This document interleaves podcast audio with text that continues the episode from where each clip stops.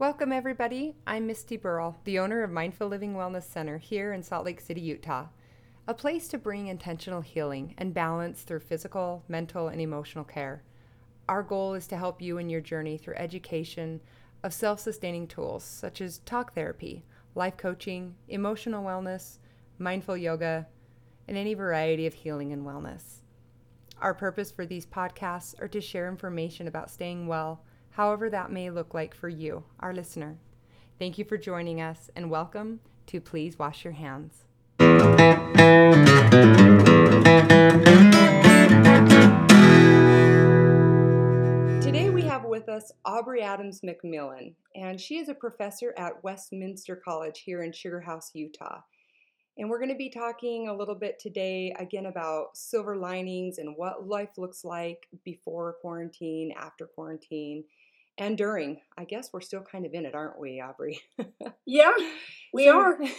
Just to let you know a little bit about myself, um, I started Mindful Living last year in two thousand nineteen with a dream to be able to help people just in really all aspects of healing and wellness. I myself was diagnosed with P T S D back in May of two thousand nineteen.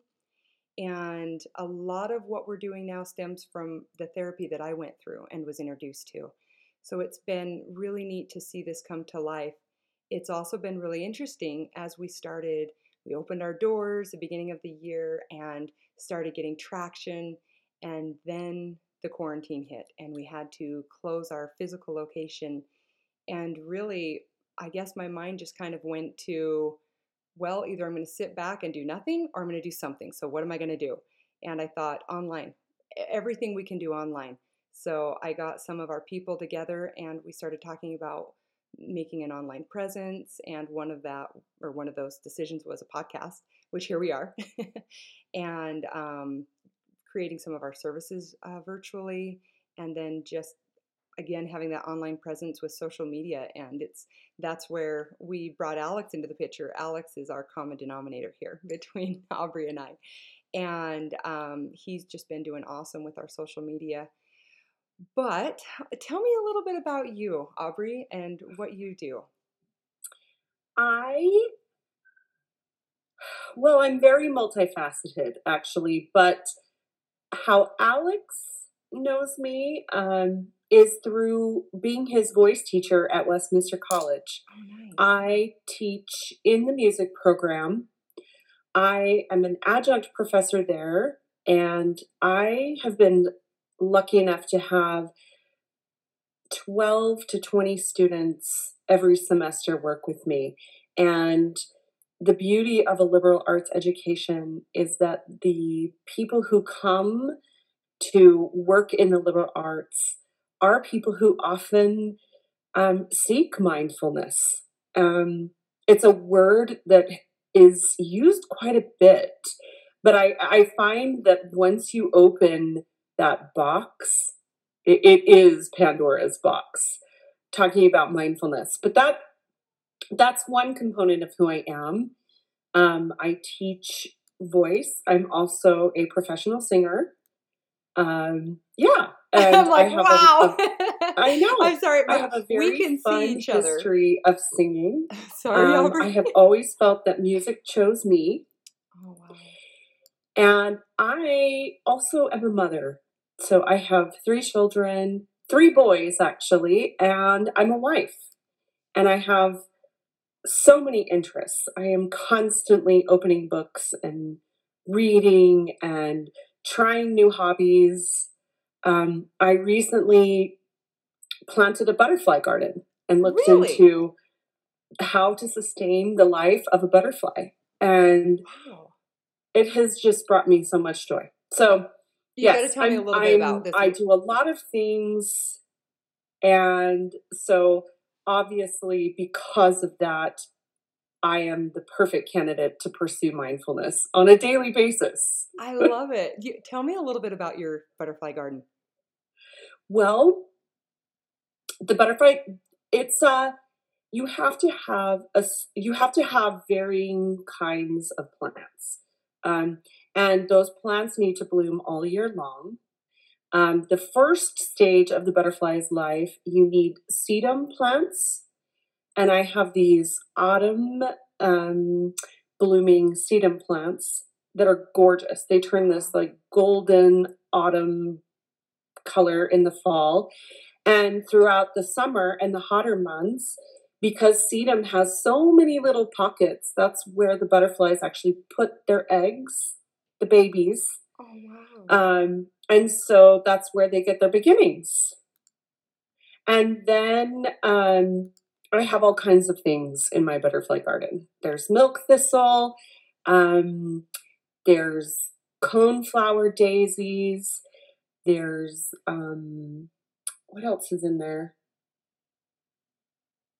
There's so many plants. Do you decorate? But I, I love it, and it's it's absolutely beautiful. And um, last year I had ten butterflies in my garden. So wow! And they do they live there? Like they they yeah. frequent? Oh, that is so cool! I love the visual. Isn't it cool? um, tell me a little bit about what got you into the industry. Sorry, going oh, back wow. to um, of singing. Yes. Well, you know, I have always felt this way. I really do believe it chose me. Um, it's interesting. Performing didn't come easily to me. Uh, musicianship did not come easy to me, but I think my passion was in my persistence.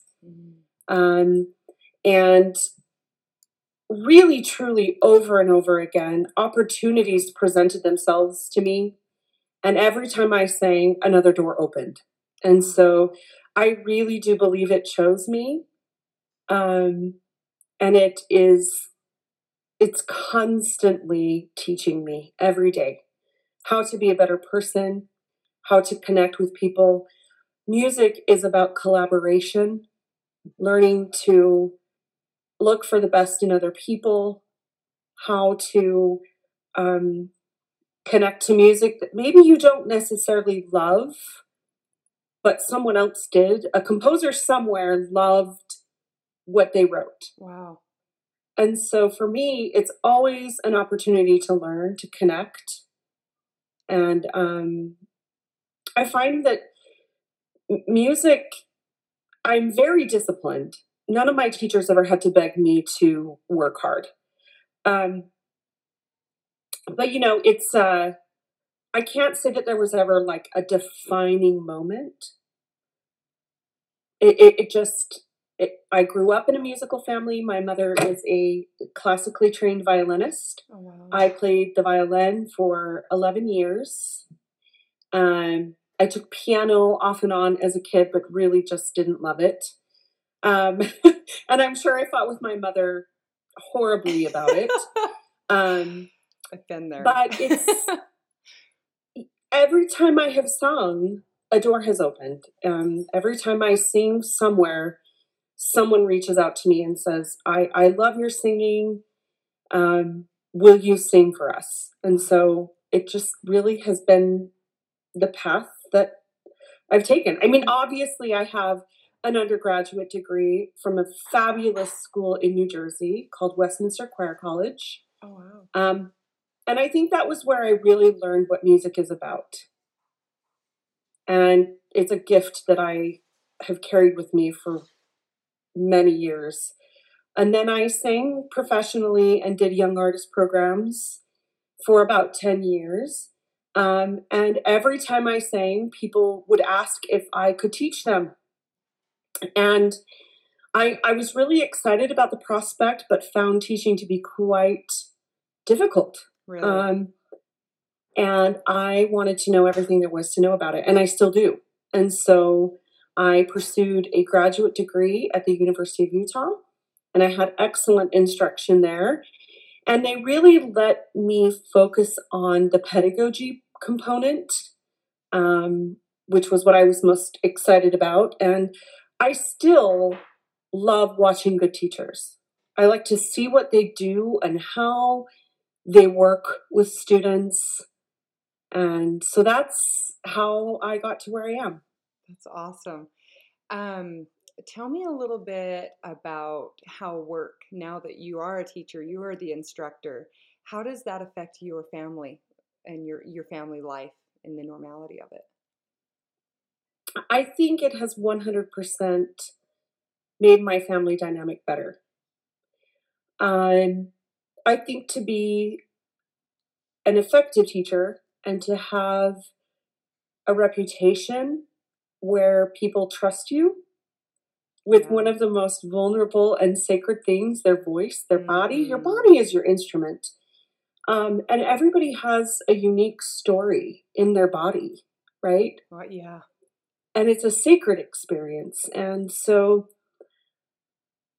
I think there is a point for every successful teacher who has, uh, you know, longevity in the career field where you have to surrender and learn with them.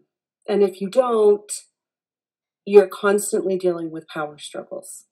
That's a beautiful who's in charge, statement. Right? Yeah. Who's who's learning here? Who's um, who's the teacher and who's the student? And I have found that the best and most organic learning comes when both the student and the teacher are passionate about learning together. That's beautiful. And so that is what I try to, to nurture. And I really feel like this opportunity to be a teacher at such a high collegiate level um, has been a blessing to my family because it's changed the way I look at my job, if you will, mm-hmm. of being a parent. And um, how you interact with your own children. Mm-hmm. Wow. Yeah. I enjoy it much more. Um, I see that as a teacher, every single thing a student brings my way, whether it be that they have a more calm and introspective demeanor, or they can be a student that, like Alex, should have his own YouTube channel, right? Right? Right? Um, there's so many beautiful ways to live and to be. And all of those personality traits bring out something beautiful in people.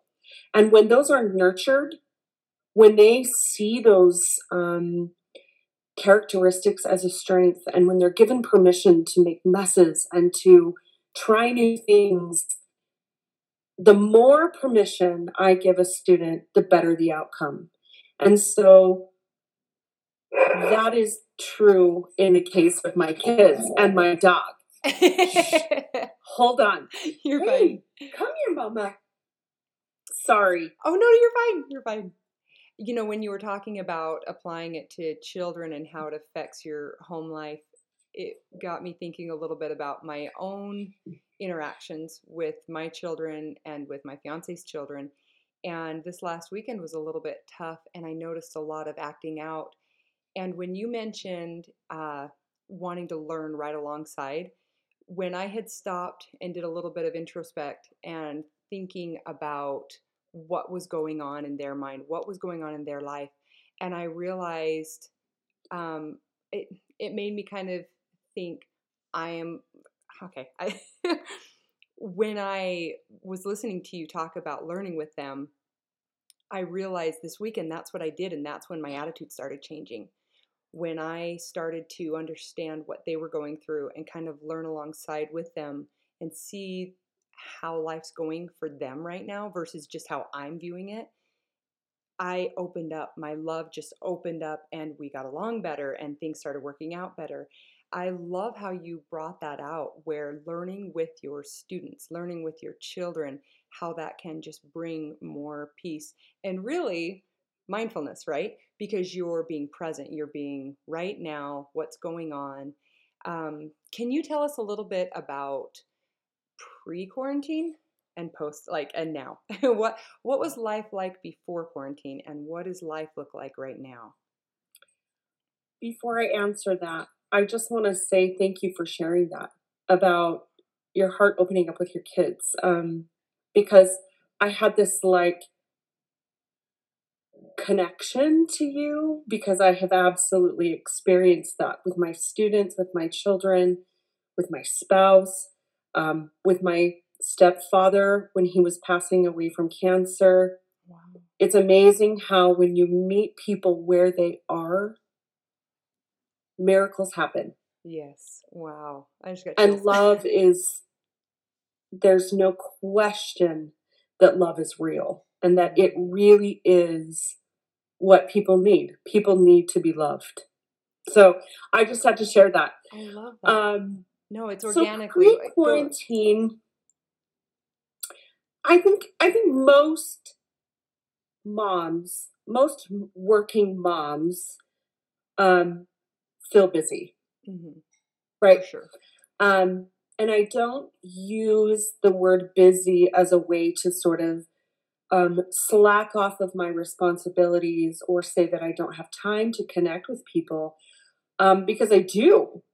Um, even though it's busy, it's full. Mm. Right.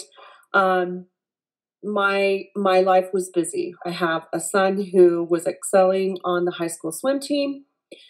My second son is just in love with math and science and is constantly talking to me every minute about philosophies he has or ideas about the world, and also is a golfer. And then I have a four-year-old who is um, going on sixteen because he has these older brothers. So um, they're literally on a daily basis. If I am not mindful, I, I would really feel like I was in a hurricane, mm. that most people um, would just feel frazzled, but it's full and it's meaningful. And I, for me, mindfulness switches always to purpose, wow. right? Mm-hmm. You can't be mindful if you're not un- realizing that every minute of your day has a purpose. Well, and doesn't the word busy itself almost make you feel like you're just grasping at the next string, trying to get to the next one thing to the next? Uh-huh. Busy. And and then when you said full, just the words itself, it was more peaceful and in control in that sense of, I got this. It's full. It's on mm-hmm. purpose. I right. I love how you worded that. And I really, every component, I think in order to be happy and to be mindful, you have to decide that there are things you want to be doing, right? Mm-hmm. Um, for me, if I if I if I think I want to drive my son and his friends to swim practice because I can get to know them, that drive to swim lesson is I get to have a conversation with my son. It's the first time I've seen him all day, right? I get to drive these beautiful humans to swim. I get to know them as people. And then when I go to their swim meet and I know that it's been one of the most trying months of their lives and they reach a P R, it's like the fact that there's laundry to be done, the fact that there's dishes when I get home, it doesn't matter because in that moment, I know why I'm there. And my purpose is clear, is to support. Yeah. I, I have to say, as you were saying that, my my relating was, um, or my connection, my son, he works literally barely under a mile away from our house. And I always encourage him to walk. I think he should walk. I used to make him walk to school, which was quite a farther distance than this. And I was so grateful because recently I kind of did that same thing, what you're saying. I took it in and I'm like, this is an opportunity he has to practice driving. This is an opportunity I have to spend five minutes with him, I look, just one-on-one, because he doesn't live with me full time. And so I started changing my mindset. And as you were talking about that, I'm like, wow, it is. It's what made all the difference, how I viewed it instead of, are you kidding me? I got to take this time out of my day to go drive him where he could walk, and just this complaining aspect, flipping mm-hmm. it to this more intentional, I want to take him because I get this time with him now. Like that was mm-hmm. beautiful. And that even pulled it more alive out of me of, yeah, remember you do enjoy that time with him. And this is a good experience. Mm-hmm. So thank you for sharing. Oh yeah, that. Of course. I mean, that when I tell people that my life is busy, what is interesting to me is, um, and definitely interesting, not from a place of judgment, is I get a gamut of responses to that. I get pity. I get sympathy. I get, oh, well, let me just send you dinner one week, one night a week. Or I get all of the, there's so many responses. Um, and I think it's interesting um, because for me, busy just means we're living. Well, that's beautiful.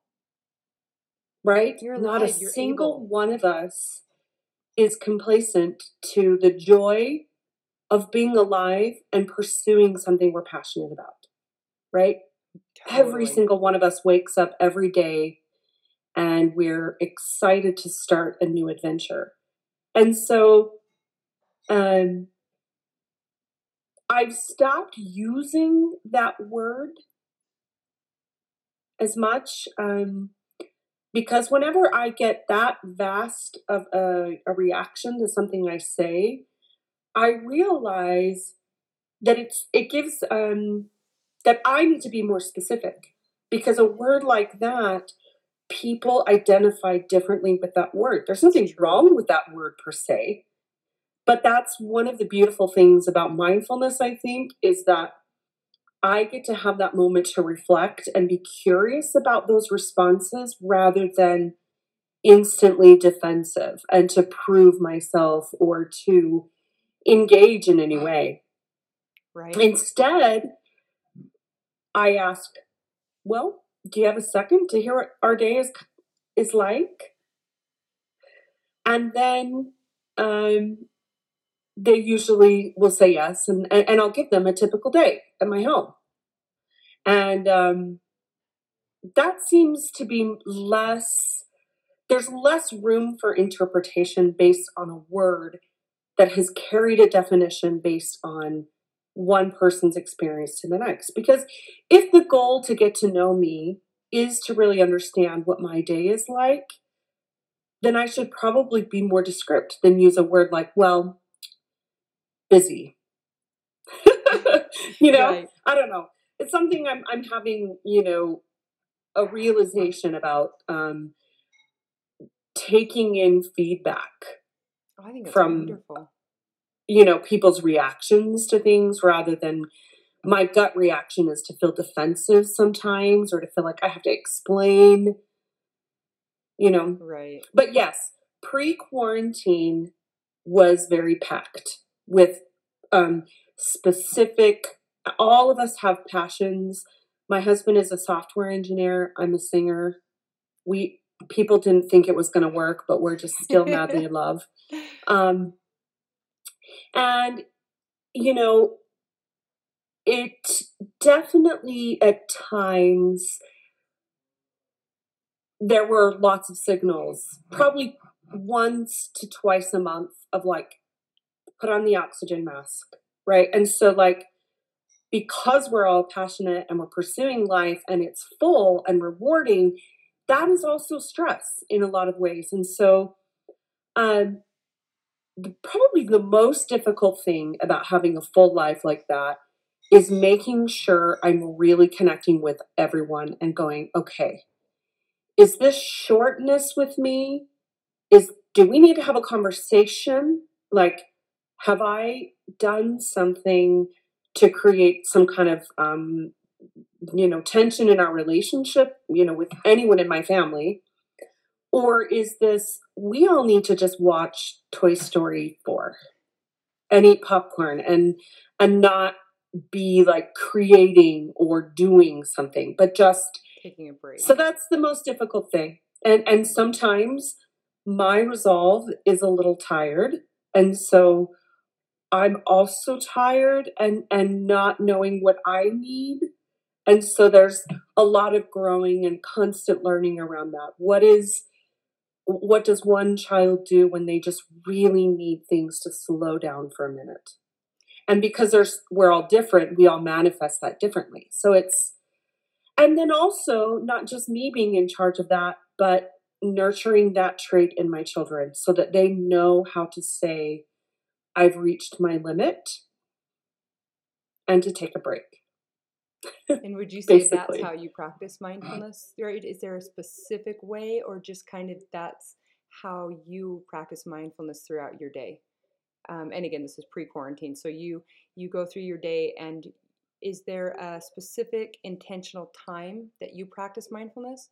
Or everything that you actually just explained to me sounds to me like that's how you implement mindfulness throughout your day, is you're able to stop, take a breath, reflect, and be present and be like, okay, what what exactly mm-hmm. is going on here? Is mm-hmm. um so so my question to you is, uh, do you have a specific time where you um, practice mindfulness, or is it literally just bleed through your day because you've implemented it throughout your life? I work to be constantly mindful. Um, one of the big, I mean, one of my favorite books is called Self-Compassion by Kristin Neff. Nice. And um, she has this beautiful way, I will not be able to quote her, but she and her researchers have come to conclude that there's a big difference between awareness and judgment. And I had an aha moment several years ago where I realized that most of my thoughts happen because of people around me, situations. My brain is quite active. And what I've realized is that in striving to be mindful, the activeness of my brain has not stopped. It's my reaction that has stopped. I think that's so awesome. I no longer judge my thoughts. I just don't allow myself. Mm. I just choose to be aware of them. I think that's a misconception. People, when they think about mindfulness and being present, is like clearing your mind. Nothing's in there, but it's quite the mm-hmm. opposite. You're mm-hmm. allowing your mind to be that, and you're more reflective and understanding of your mind. Yeah. In fact, the big shift for me has been when, like, classic scenario, you wake up in the morning, you didn't get a great night's sleep. Your body hurts. You're feeling sluggish. You don't know what you want to eat. It's like the typical morning of just like, bleh. Yeah. Um, and years ago, I used to instantly jump into judgment of my situation. And then that judgment would lead to thoughts about how my day was going to go. Mm. And one of the words that I have started just infusing every time I have a thought or a, a sensation in my body, I say, interesting. Ooh, I like and it's that. Powerful because yes. it's like, and it's not like interesting, you know, it's not a, it's not like a judgmental interesting. It's more of a like, oh, your body's tired and you didn't sleep well. Huh. And then, and then the next question I ask myself every morning in mindfulness is, what does my body need right now? Wow. To be in touch with self like that. That's beautiful. I it's love it. It's very fun. Inspiring. um, it's fun. Alex told me of a word that maybe you can um, explain a little, or a, a phrase, the growth mindset. Yes. Tell me about the growth mindset. Oh, growth mindset is everything. Mm.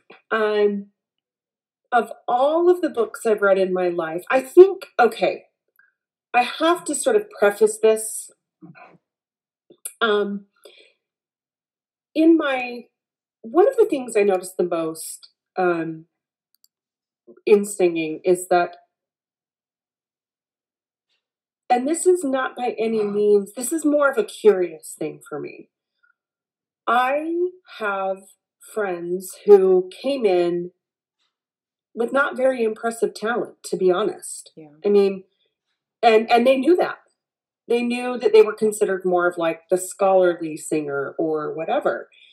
And what I found in my life of per, like looking at successful singers is that A, the first component I've seen consistently is that they all make bad sound. from time to time. Wow. But how they responded to like an inaccurate pitch, singing out of tune, inaccurate rhythms, they were much quicker to look in and go, huh, okay, so I think I sang a quarter note. And there wasn't judgment. Mm. It was like fascinating to me. My right? brain just exploded. Growth mindset. Like, I got it. I'm like, oh my gosh. Because right. instead of judgment, instead of beating yourself up, you're taking it and growing from as it. An opportunity to learn. In um and and so what I found is, I mean, the chasm is wide and huge. What we do in a practice room versus what we can do when you put two thousand people in the hall. I mean, that that is what separates the pros from people who are good at what they do, right? Okay. It's that extra element. And I've always been fascinated by who are the people that that chasm is this big, you know, just an inch, that there's such a small difference between what they do in the practice room and when there's two thousand people in the room with them. What kind of security is that? And that's what I want to build in a human being. Wow. Work ethic and the ability to know that it doesn't matter how many people are in the room. What you do consistently is, is the path.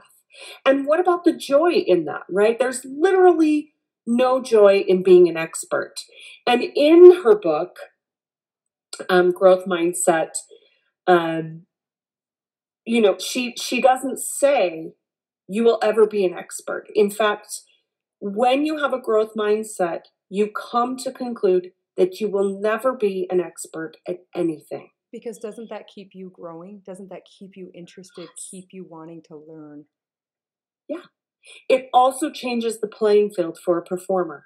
Mm. Because if it's your last performance, if it's an audition and it's your only chance to show people what you have or what you can do, in growth mindset, there's no such thing. Every time you sing is an opportunity to learn. And that can be wide, right? It can be, oh, you know, I didn't get to the space soon enough for me. And so next time, I think it would help me feel more settled if I got to the performance space ten minutes earlier. Wow. So it's it's never thinking that it's doomsday or that you can beat yourself up for any reason. It's, what did I do? How did that work for me? Did it or did it not work? And if it didn't work, then let's try something else next time. And I see that as mindfulness. Really, I don't think anyone would be like, oh, that's exactly mindfulness. I mean, unless they were really familiar with it, they would see. But um, again, going back to people kind of misinterpreting what mindfulness is or whatnot and just kind of the um mode. But it's not. It's it's taking a step back and, and looking inside and seeing yourself right now, that being present, mm-hmm. just like what you explained. That's awesome. Mm-hmm. I also think, as you bring up mindfulness, something that's incredibly important to me um, is there, there, there are a fair amount of people that believe that athletic edge, right, that performer's edge comes from a harsh rigidity mm-hmm. or from you know, just being brutally strong. And I don't know that I disagree with them per se, but I do believe there are two ways, maybe three ways of developing strength. And I think that the mind, when it is strong and when it's malleable and adaptive. And so I've noticed for myself and for many of my students that it is impossible to be malleable and adaptive as long as the critic is on your shoulder. Wow. So I strive myself to consistently catch the critic. And I love Big Magic. Um, anyone who has never read it, I would say go get it now. Am I taking notes? Um, because I love, love, love, love the way Elizabeth Gilbert talks to her critic mm. or talks to fear. I think in her book, she describes the critic as fear. And so I don't, I don't engage in a fight with my critic anymore. I actually see my critic as my friend, but I know for a fact that there's a voice that's no longer the critic. It's an external voice I learned in society that isn't my critic. And when that voice comes in, that's the danger zone. And I have to be assertive with that voice, and I have to know that that's actually not my voice. That's not me. That's something else. That's something I picked up in society, and that's not authentic me. So I can't live with that voice inside. And so I have a name for that voice, and I tell that voice with all due respect, please be quiet. You're so and then my critic, I'm like, hey, I hear you, boo. I know what you're up to. Me too. I want to sing a tune. I want great legato. I want this phrase to be what Mozart dreamt about. Mm. But you know what?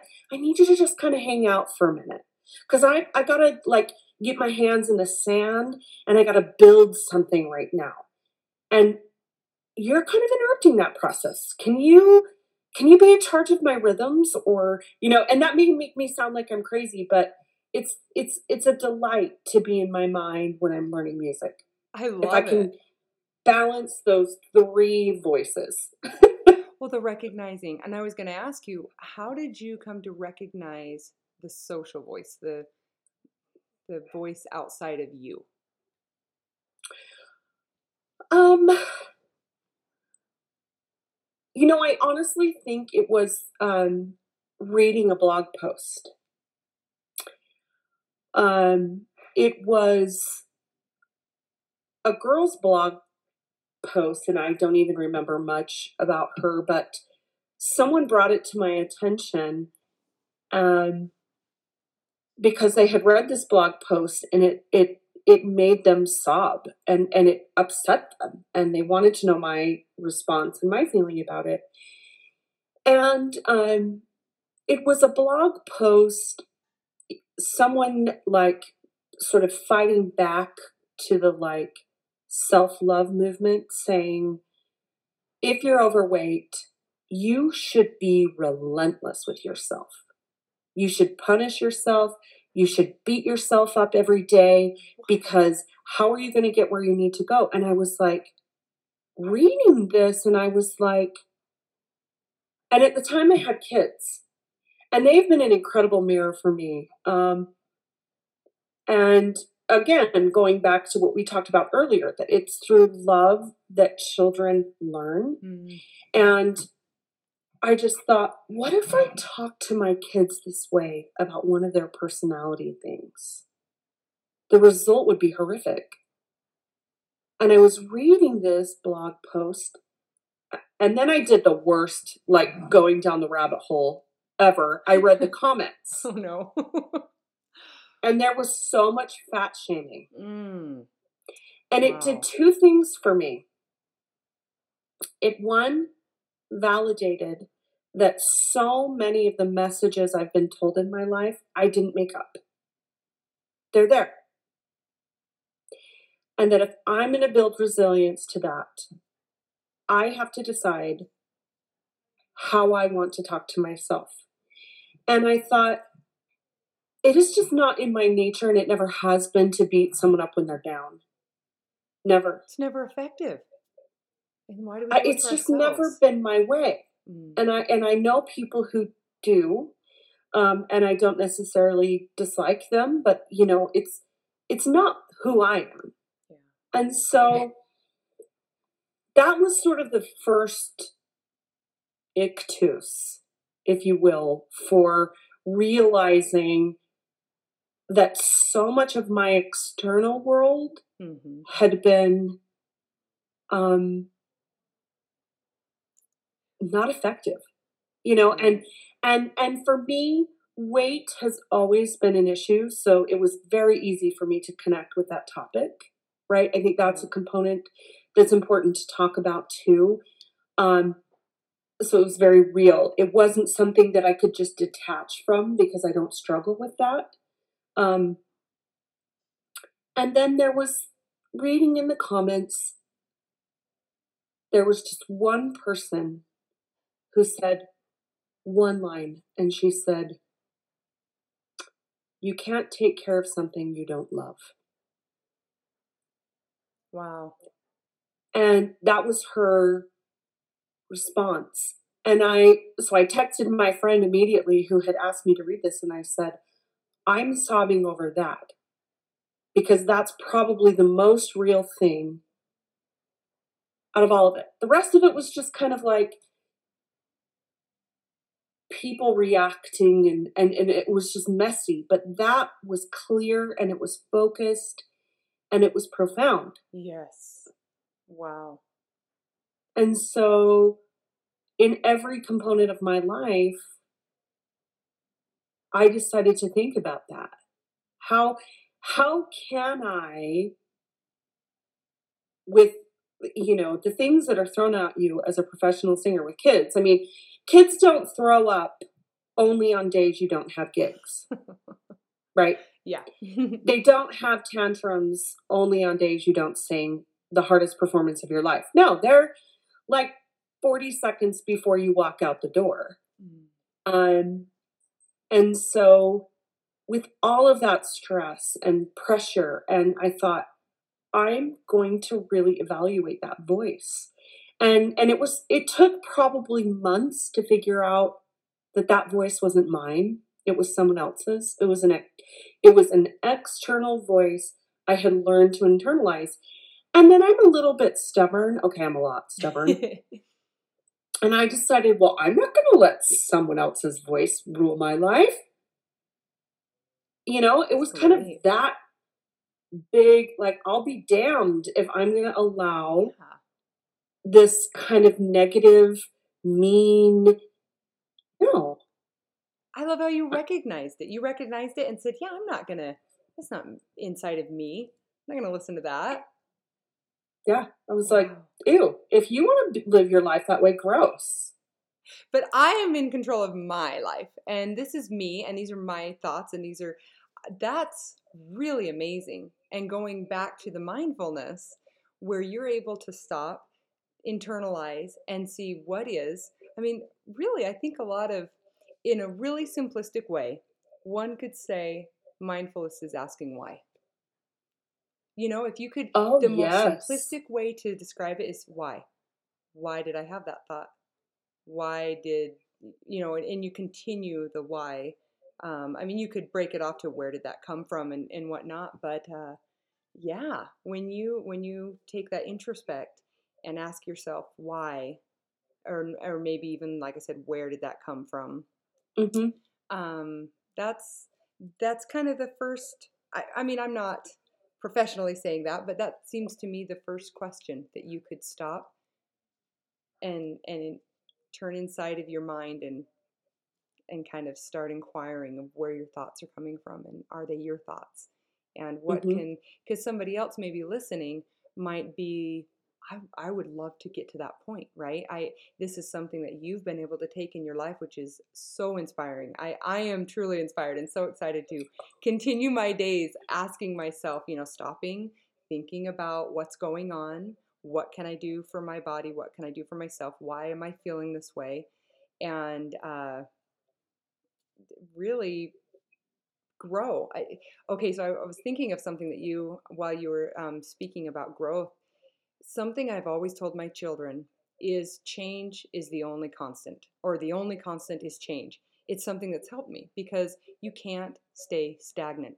Think of how a pond smells. It doesn't have any water moving through it. And it's gross. It's stagnant. I mean, you can really have that visual imagery, almost senses there. But uh, change is inevitable and it's necessary. And so going back to what you had said about um, constantly wanting to grow, constantly wanting to learn, I love that. And coupling that with mindfulness and being able to Um, go inside your mind and ask yourself and, and have that growth mindset. Wow.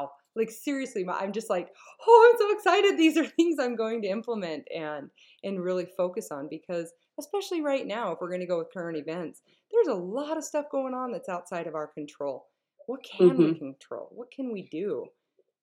And you know, it's, it's mm-hmm. up to us. It's up to us what we want to do with that. And if we're going to, um, take a forced vacation, if you will, even though it might not be a true vacation for a lot of us, uh, mm-hmm. going back to the quote unquote busy, the full life.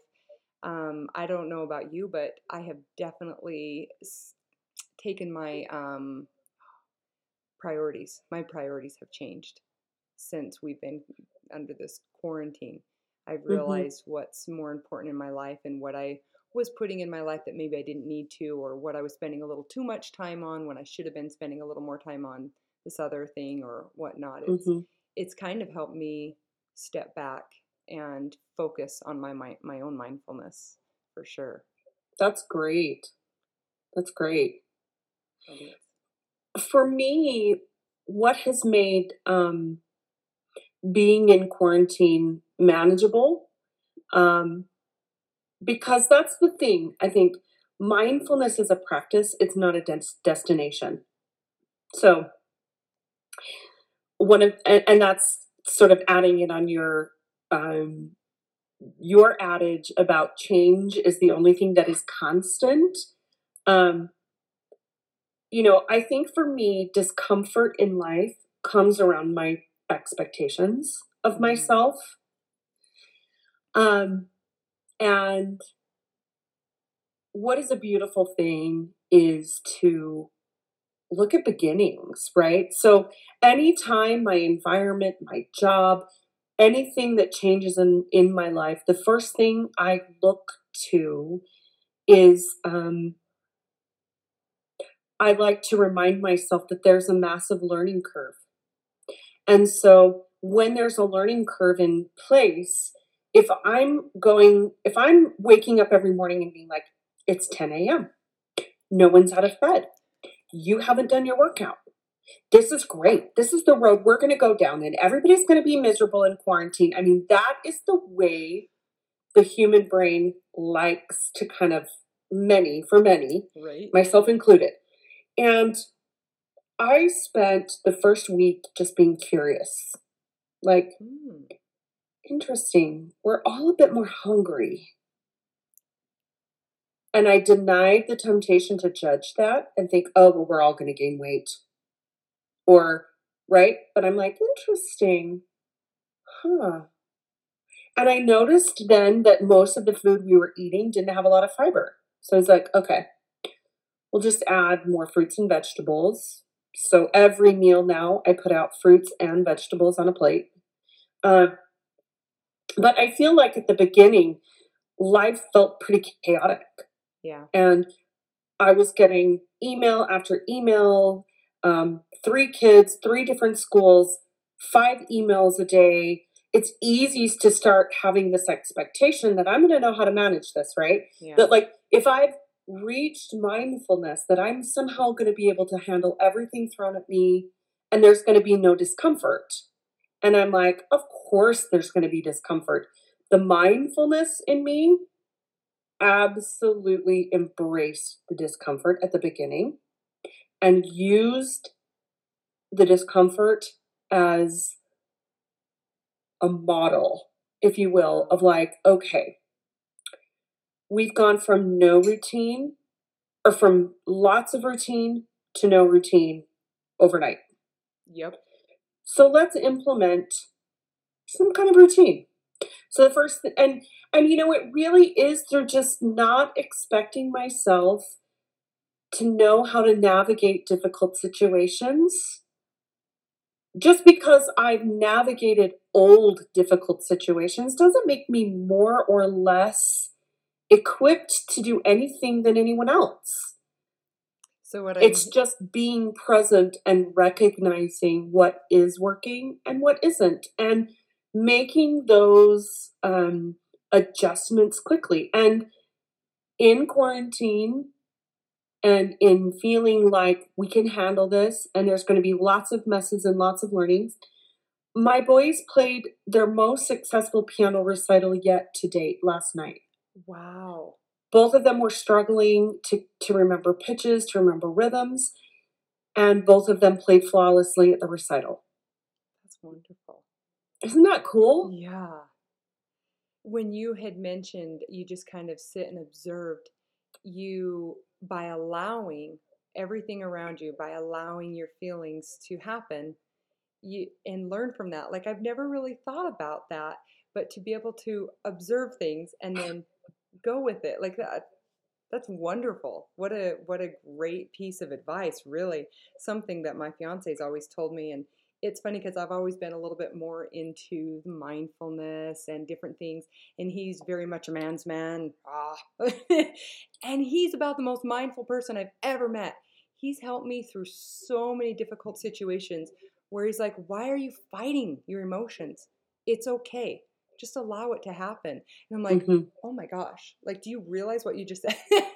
Like, naturally, you know what to say, but it's, it's true. It, you know, the less we fight our own internal feelings and what's going on, and sit back, observe them, allow them to happen. This sounds like a really weird analogy, but when I was pregnant with my first, I kept going into labor. And of course, there's the Braxton Hicks, and then there's the, you know, you just don't really know what what to do with all these pains, and is it really lasting the time that it's supposed to, and, and how much of it, I don't want to say forced, but like, you know, when you tense and you, you tend to fight something. Anyway, I went into the hospital for like the third time, and one of the nurses said she watched me as I was going through the contraction, because ultimately what was going on is nothing was happening with my body. I was getting all these pains, but nothing was happening. And um I would go into the hospital and relax, because now I was in the hospital. Um, and so they'd send me home because, I, anyway, whatever was causing my body, she watched me through one of the uh, the contractions, and she's like, you need to stop fighting the pain. She's like, let it happen. Let it do its thing. And I had the baby the next morning. Like, it was amazing, but just by that allowing, and this is a physical pain, this isn't even just emotional thoughts. Um, it was amazing to me, and I always go back to it, how naturally and organically things happen when we stop fighting it. And, and it's huge. It. Yeah, it's huge. It's been a gift to me. Mm. Um, when I allow my feelings to be, um, it's in the resisting that the pain really comes. Yeah. And the when I'm like, ooh, that stung, and I sit with it, mm-hmm. and it's not right or wrong. I'm far less to lash out at someone because, you know, maybe what they said was or wasn't insensitive. And how do we really debate that? I mean, there are obvious things, and I'm the first to know how important an apology is when something is insensitive, because the thing is, everything's insensitive when we don't know what someone else is going through. It's true. And that's where um, I used to be really um, curious about that, because I've noticed in my life that some people are so very rarely influenced emotionally by other people's responses or actions. And that has always been fascinating to me, because that seems like an emotional awareness that is strong, and and what an amazing trait. And I perceive those kinds of things as something I can develop in myself. And so um, I think that you can't evaluate someone else's reaction to you or someone else's insensitivity in a healthy way unless you first begin with evaluating your own reaction yeah. emotionally to those things. Because some people don't have my life story and I don't have other people's life story. And I'm far more readily, um, I can acknowledge and apologize easily when I realize that um, emotions happen and they can be quickly let go. Mm. They don't have to have power over me because I can allow it and release it. Whereas if I try to fix it or blame someone or make it go away and have this idea that I'm never going to feel left out or or feel misunderstood or um, feel sort of like picked on or any of those things, um, you know, it's part of the human experience. Mm-hmm. And so, um, but I'm also very... Um, you know, having children has really taught me that we also have to tell people what's appropriate. It's okay to set boundaries. That's the other thing about mindfulness is when you allow yourself to feel, you know, when you can say that versus when it's something that needs to just let lie because it's just an emotion that's going to work through you. And at the end of the day, we're all going through this together. Yeah. I agree. Uh, I had a, I'm very um, visual. And so I had this poetic imagery for you, if you will, when you were talking about allowing instead of fighting thoughts that come in or emotions or feelings. And I thought of this big gust of wind. And if we try to stop it, it's hard and there's resistance and it's not okay and it's just this constant fight. But if you just let it blow through your little house, your mind, it, it happens and it goes through and it goes on and it's okay. You're better for it, you're worse for it, whatever it is, you learn from it, right? That's no judgment. You just learn from it, but you let it happen and then it's, it's done. That's how I feel like when I allow my emotions, when I, there was a time I was getting so frustrated. It was quite a few months ago and I was in my closet and I was really getting frustrated with getting dressed. There was obviously, it was the smoke, the, the fire was something else, but I was just, ah. And uh, my fiance said, or I, first of all, I said, I just, I just want to jump out a window. Ah. And I was so frustrated. And he's like, just let it, let it happen. Just allow it. Just go with it.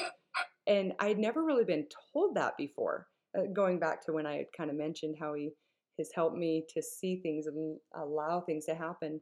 But yeah, my, my whole life, I think that um, I've always tried to fight it back, you know, be mm-hmm. be strong, be, you know, we, we tend to set these expectations with either children sometimes or whatever mm-hmm. the conditioning in our life has presented. But um, I think it's a beautiful thing to be able to, as you've said, teach your children, you know, and, and create a better future. I, I'm sorry to go like deep, but it's just like, if we can teach our children these things and let mm-hmm. them continue with it, and then they are able to teach their children. And going back to this last weekend with um, my fiance's kids and how I was fighting how they were acting versus allowing them to feel what they were feeling, trying to get mm-hmm. an understanding maybe of what was going on in their life. Um, totally different scenarios, totally different feelings.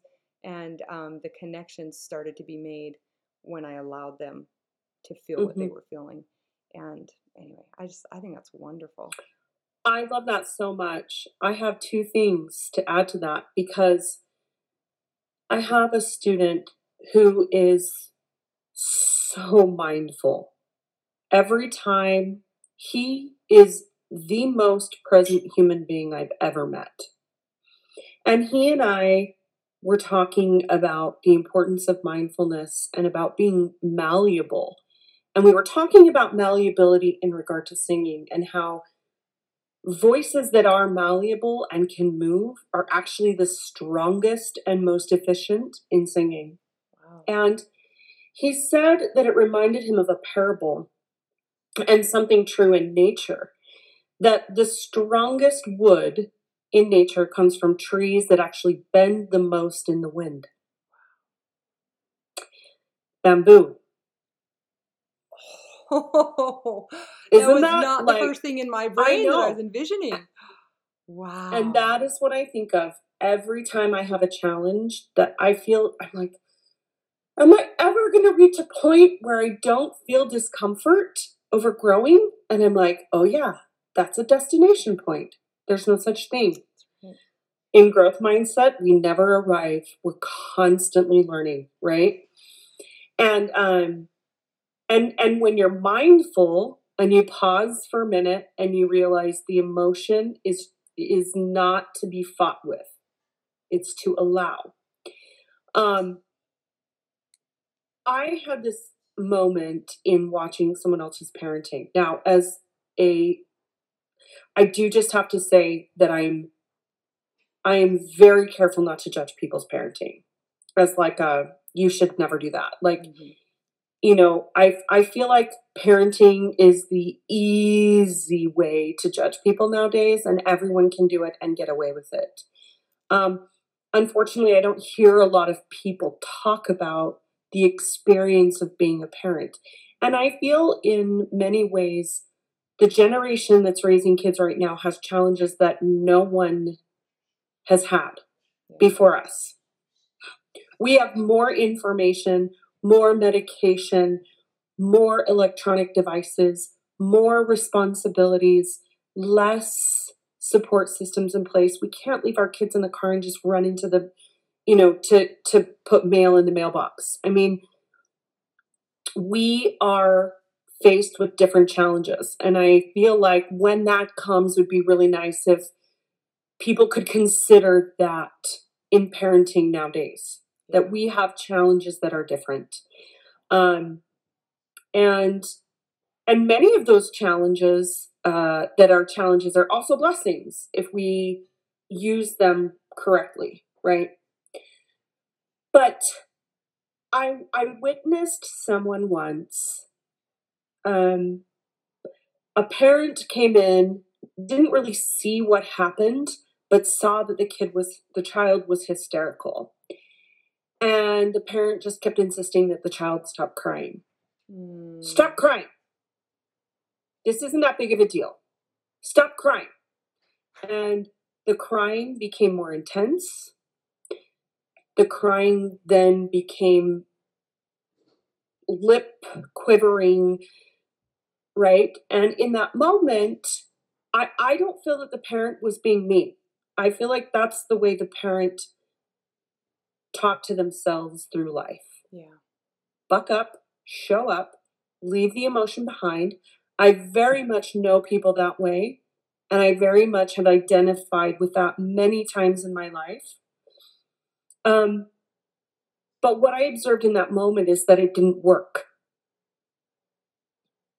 Right. And so for the next year of my life, I did an experiment.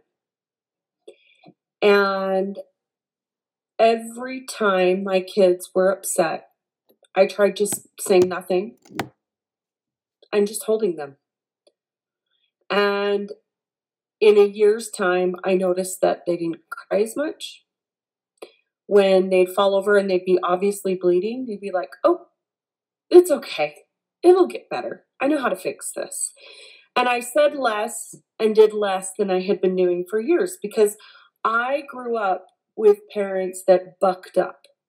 Yeah. And when you didn't give kids tough love, you weren't loving them, because you weren't giving them essential tools to handle life. That was their, that was how they were raised. That is what they knew, the right? They so knew, right? In no way was there ever malicious intent, right? Just the best that you knew how.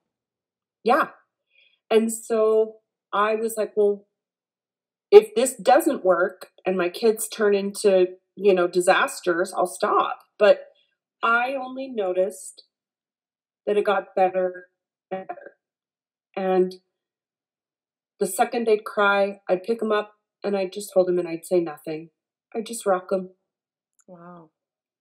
And within a year, I had kids who were far better at managing their emotional upheaval. So I don't know what that's worth, um, but it's definitely taught me so much about my own internal voice and what I'm saying. Mm. So like when I work out and I'm feeling the real like pain of working out, yeah. plus the disappointment of like not being an athlete or, you know what I mean? Whatever it is we feel when we work out, yeah. or not being able to do a, something as well as you want. And remembering that if I am kind to myself, if I don't act like those feelings are just going to go away, or that I should just instantly stop them and have some superhero like power to do that. Um, within three breaths, I'm moving through that move and I'm, I'm, I'm doing okay. You know? Yeah. That's awesome. That's, it's actually very, um, again, I've said this throughout the interview, but it's very inspiring. Like I'm, I'm excited to implement that with my kids. Sometimes I talk a little too much. Sometimes I just, just need to hold, just need to allow mm-hmm. them to feel that. It's, it's like a sense of validating what they're feeling. They're feeling. We're not fighting it. We're not telling what's wrong in, in unspoken words. Sometimes even, well, not unspoken, but like mm-hmm. sometimes between our words, we, we kind of give that impression that it's not okay to cry. Mm-hmm. And like you said, you know, the parent that was like, stop crying. Because in our mind, we just, uh, you know, I've I've been there when my children were super young. That was that was uh, when you made that comment. I'm like, yeah, I've been there, and that yeah. that wasn't okay, and it, it never oh, yes. presented the results that we wanted. And, and and that's the other thing too, is it goes full circle, right? It's not just a, it's not something we just give our kids. It's something we give ourselves. Yeah. Because I've definitely been that mom that's like throwing a Nerf gun, saying, "We'll never be hoarders," you know. And being like, what just happened? You know, losing my mindfulness for a few minutes. And I think that that's, that's the concession, right? Is that like, I have to make that concession for myself too, because I'm learning on this journey as well. Yeah. And then when I'm like gentle with myself, I realize that that one girl's voice has been in my head all day. Mm. Right. And, and then I'm reminded, oh, I just spent a day of not being mindful. Because it's okay. Not perfection. Mindfulness is not perfection. It's a practice. Right. But if I were to, if I were not to give the same concession to myself, right, I'd be like, well, you need to buck up. That's not appropriate behavior. And then we'd all have a really uncomfortable meal at dinner because mom is like in some weird world, right? Yeah. Instead of just like mom being like, hey guys, guess what? Here's what happened today. There's a lot of pressure to be a specific kind of mom.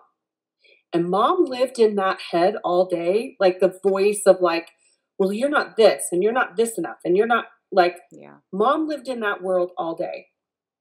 And then she just snapped and she did something she's not proud of. And I want to apologize to you for that. And I love you and I'm sorry. That was and something. Then I can go on. And I know that I'm not perfect and that I am going to make mistakes and I'm going to feel things like my kids. I'm not a parent. They're not a kid. We're in this together.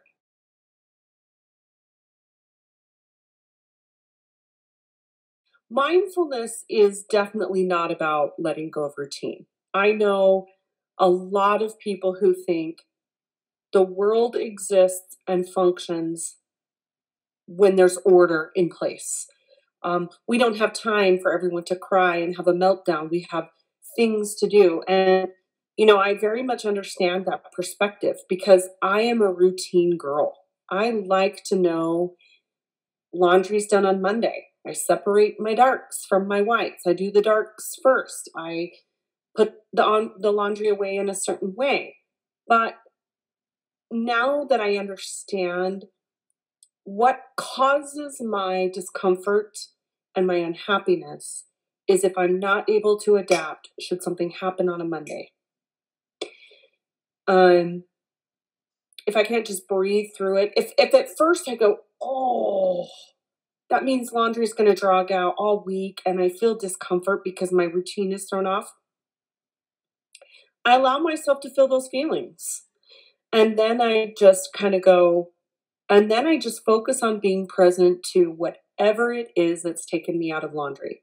Should it be, Um, one time we had to take my son to the E R to have an appendectomy. Wow. So whatever was on the list for that day didn't get done. Right. And it's not, do I sit in nervous land all day being like, how am I going to get that done? How am I? No, I just stay present with him. And I imagine that bamboo bending in the wind and knowing it won't break. You know, that um, there will be time to do everything. And I do have limits, and I need to know those limits. Yeah, that's important. It's important. Yeah. Some key elements, routines, allowing with that mindfulness, and, and boundaries for sure. To bring a nice set of balance. I think the routine and the structure is one of the harder things um, in the mindfulness pursuit. Would you say, like with, um, if we could go into the imagery, the allowing the bamboo to be so firm and hard, but yet so flexible. So routine, yeah, and structure, but yet, and that's that hard, that rigid almost, but learning that it doesn't have to be the oak. You know, routine doesn't have mm-hmm. to be like, um, right, right. That it's, you know, is, is your routine. I think this is something everyone has to ask themselves, myself included. How strong are you? If, how committed are you? If, like, for instance, this happens daily. When I'm doing laundry, there's ultimately a moment that my, the laundry's done. I'm ready to fold. I'm at that point. And I know every minute I postpone puts me into longer laundry day, long, long, long, long longer laundry day. Um, and so it's just the awareness that the laundry will be there.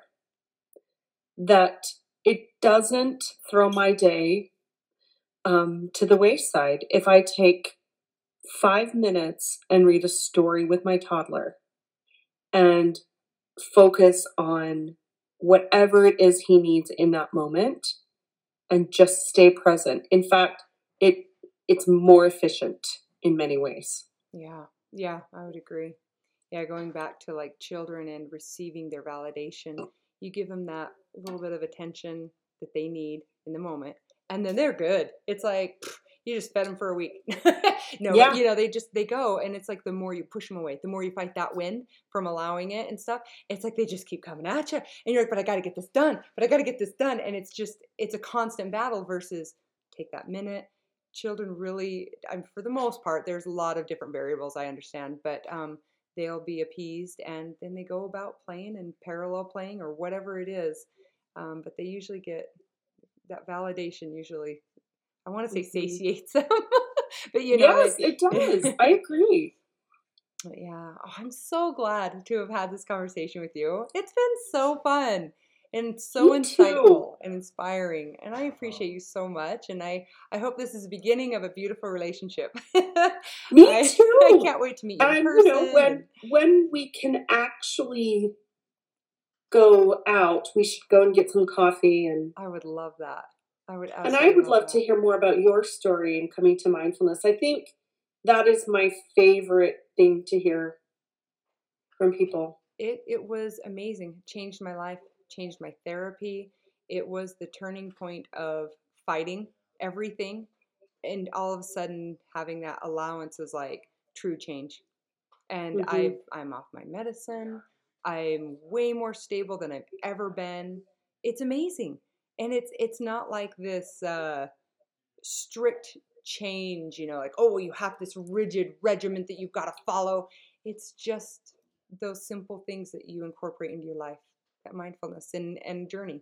That was that's one thing in our little goal mission statement of Mindful Living is we're here to help our clients in their journey and intentional healing and teaching them, you know, the self-sustaining tools. Those are phrases that you hear often throughout Mindful Living, but mm-hmm. yeah, mm-hmm. it's, it's just about allowing and teaching and, and it being a journey, a true journey. I think I've known that for a long time, that life um, and true growth is is not a destination. Like, it's a journey, and you enjoy it. That's really great. Yeah, I well, think I, I spent most of my twenties thinking there was a destination point. Mm. And I can honestly admit that, because I've learned that I didn't know any better. Yeah. You know? Yeah. I'm just doing the very best I could. And I had some really good coping skills and not so great coping skills, and throwing baby food across the kitchen when I was freaking out. Right. I mean, it was art. Yeah. It was along the wall. Oh, yes. I'm very glad to be um, on the, the I'm I'm glad to have walked the paths I've walked, and I don't want to walk them again. I'm glad they're in my rearview mirror, but you know, that's not to say that what's in front of us is, you know, it's going to be a journey. But I, I think the thing that gives me strength is knowing that I have some great coping skills and the, the knowledge now of mindfulness. It's huge. It's really, mm-hmm. truly wonderful thing. And I'm meeting more and more therapists, talk therapists that are incorporating mindfulness. And I love that. Absolutely yeah. love that. It's really great. Thank you so much for joining us. It was so nice to have you, Aubrey, on today's podcast. I just wanted to leave you all with a poem that I find inspiring and a little bit of resilience amidst everything that's going on right now. Your best stories will come from your struggles. The seeds of your successes are in your failures. Your praises will be birthed from your pains. Keep standing. I have never seen a storm last forever. Seasons change. This poem was by Cynthia A. Buchan-Bale. We hope you've been inspired, encouraged, and learned a little bit about what mindfulness looks like. Everybody, have a mindful week.